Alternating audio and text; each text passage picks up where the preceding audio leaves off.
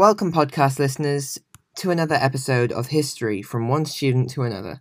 In this episode of my series on Hitler's Germany, we will be looking at different groups of people in Germany so as to gain a wider perspective on the Nazi regime in order to answer an important question Did the people of Germany truly support the Nazi regime?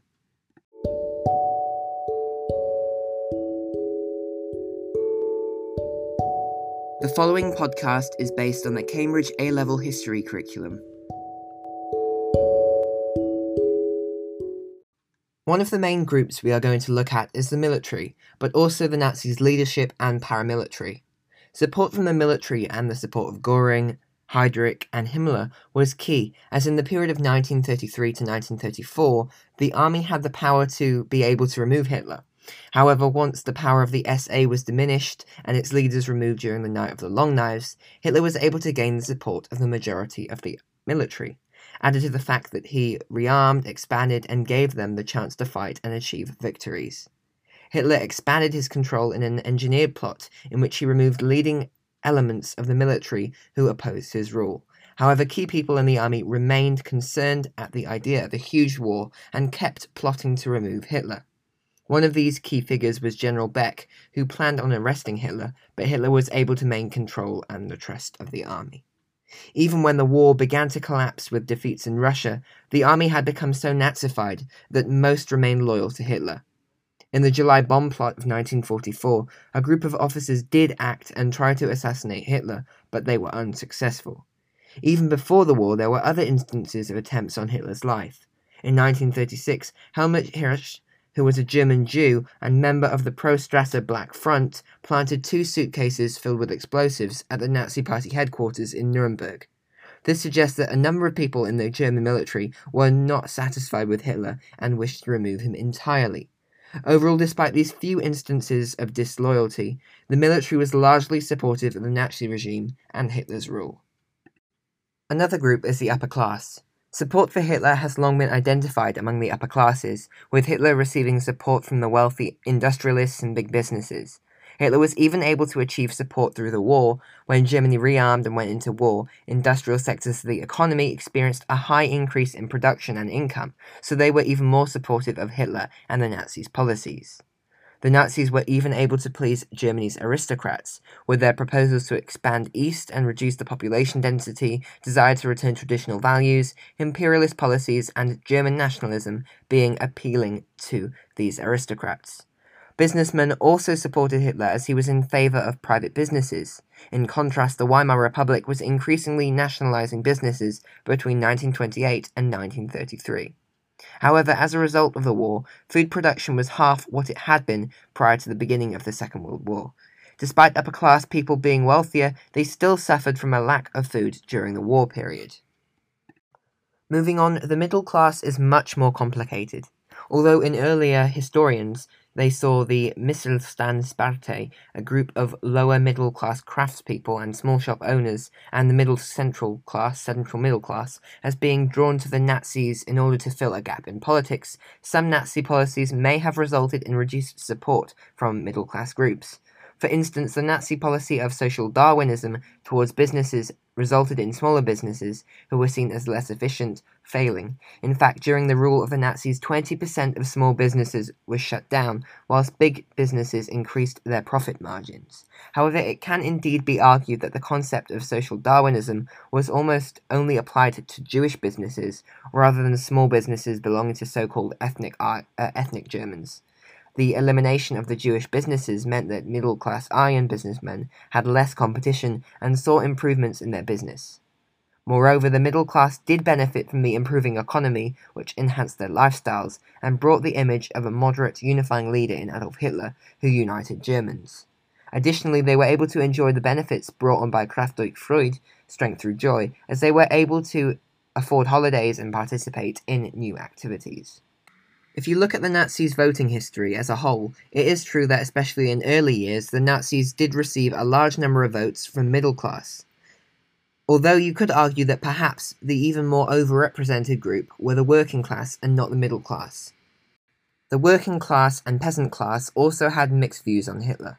Peasants gained little from Hitler's economic policy, but as a whole there was little opposition from rural workers and farming, as it did become more secure overall due to the regime's investment in autarky. Meanwhile, Hitler was able to appeal to the urban working class as their economic situation improved through new Nazi labor organizations and through removing the language of class warfare and replacing it with bonds of shared racial society, which cross classes. Although the working class voted in smaller percentages, they did make up the bulk of Nazi support. Despite this, they were not necessarily pro Nazi, but Hitler was able to convince a lot of workers that, despite the loss of rights as compared with during the Weimar Republic, they were benefiting more in the end. Additionally, as the socialists and communists were crushed, and hence this opposition to the Nazis' rule was removed, workers turned to Hitler. Overall, the working class did not benefit from Nazi policy that much, as they lost their workers' rights and trade unions, and their work hours increased while their wages did not, and they lost the freedom to quit or change their jobs. Despite the repression they faced, there were still instances where workers challenged their employers and Nazi organizations and took industrial actions, although this did result in punishment from them, and in terms of the amount of times it actually occurred, it was very small. Furthermore, they did not necessarily benefit from the leisure program, not nearly as much as the middle class did, because their wages were still comparatively low, and even farmers stayed poor despite Nazi autarky policies. Hence, as a result, the working class were unable to afford the activities promoted by the KDF program of the Nazis. Meanwhile, in regards to the youth, studies of the electoral results during the 1930s revealed that Nazis gained noticeable support from people who hadn't voted in elections before, such as the young people who voted for the first time, as they had recently become eligible to vote, and they first decided to vote for the Nazis. As the Nazi regime developed, more and more young people had been put through the Nazi education system and were exposed to Nazi propaganda and taken into Nazi youth organizations, with historians arguing that this significantly indoctrinated the youth into supporting Hitler's Nazi regime. However, there are other historians who argue that many young people were not actually indoctrinated by the youth organizations, but rather used it as a time to enjoy uh, spending time with friends and participating in activities. There were even instances of rebellious youth groups, like the Swing Kids, who didn't conform to Nazi ideals of traditional conservative family values. They drank alcohol, smoked, listened to American jazz music, and spoke about and had a lot of sex, actively rebelling against the Nazi Party. When looking at women as a group, it's quite incredible to learn that the Nazis, who forced so many women out of their jobs and pushed for them to stay at home and have babies, was supported by so many women. In fact, it's true that many Nazi organizations aimed at women were actually run by women, and this represents the opportunities which the Nazis offered to women. Although there was opposition from women who had been banned from certain jobs, like being doctors, there were millions of women, especially those who were uneducated, who still supported the Nazi regime and took employment in areas they were permitted to, rather than organizing opposition movements against the Nazis. Overall Nazi policy towards women did fail as women continued to work and the birth rate failed to increase significantly, but that did not mean that the Nazis were not supported by women. Despite Nazi ideas that promoted traditional household values, like women being the light of the home, many women still wanted to work rather than become housewives, and female employment actually rose and continued to rise exponentially during the war. Finally, the last group I am going to look at this episode is the Church. Over the course of the 1920s and early 1930s, in European countries like Italy and even Germany, the Catholic Church had been moving towards fascism, as they knew that the Church would be abolished under a communist government, which appeared to be a significant threat at the time. However, during the collapse of the liberal Weimar Germany, Catholics voted for the Nazis in far lower numbers than Protestants. Catholic Cologne and Dusseldorf had some of the lowest Nazi voting percentages, and the Catholic Church structure provided a different leadership figure and ideology when compared with that of the Nazis. Nonetheless, Hitler was able to negotiate with the churches, coming to the Reichskonkordat with the Catholic Church, in which Hitler guaranteed Catholic independence and no new struggle between them in return for support and an end to their role in politics. Although a few months later Hitler did end up breaking the agreement, but at a vital time Hitler received vital support from Catholics, and the possible opposition of the Centre Party vanished as it dissolved. Despite Hitler's aggression, he still retained the support of Protestants, who disliked the Weimar Republic, Treaty of Versailles, and even Jews. However, a significant number of Christians remained opposed to Nazi policy. Some of it was successful, as Christians were able to successfully temporarily stop the euthanasia program, which involved executing the mentally ill and disabled, as they voiced their opposition against the policy.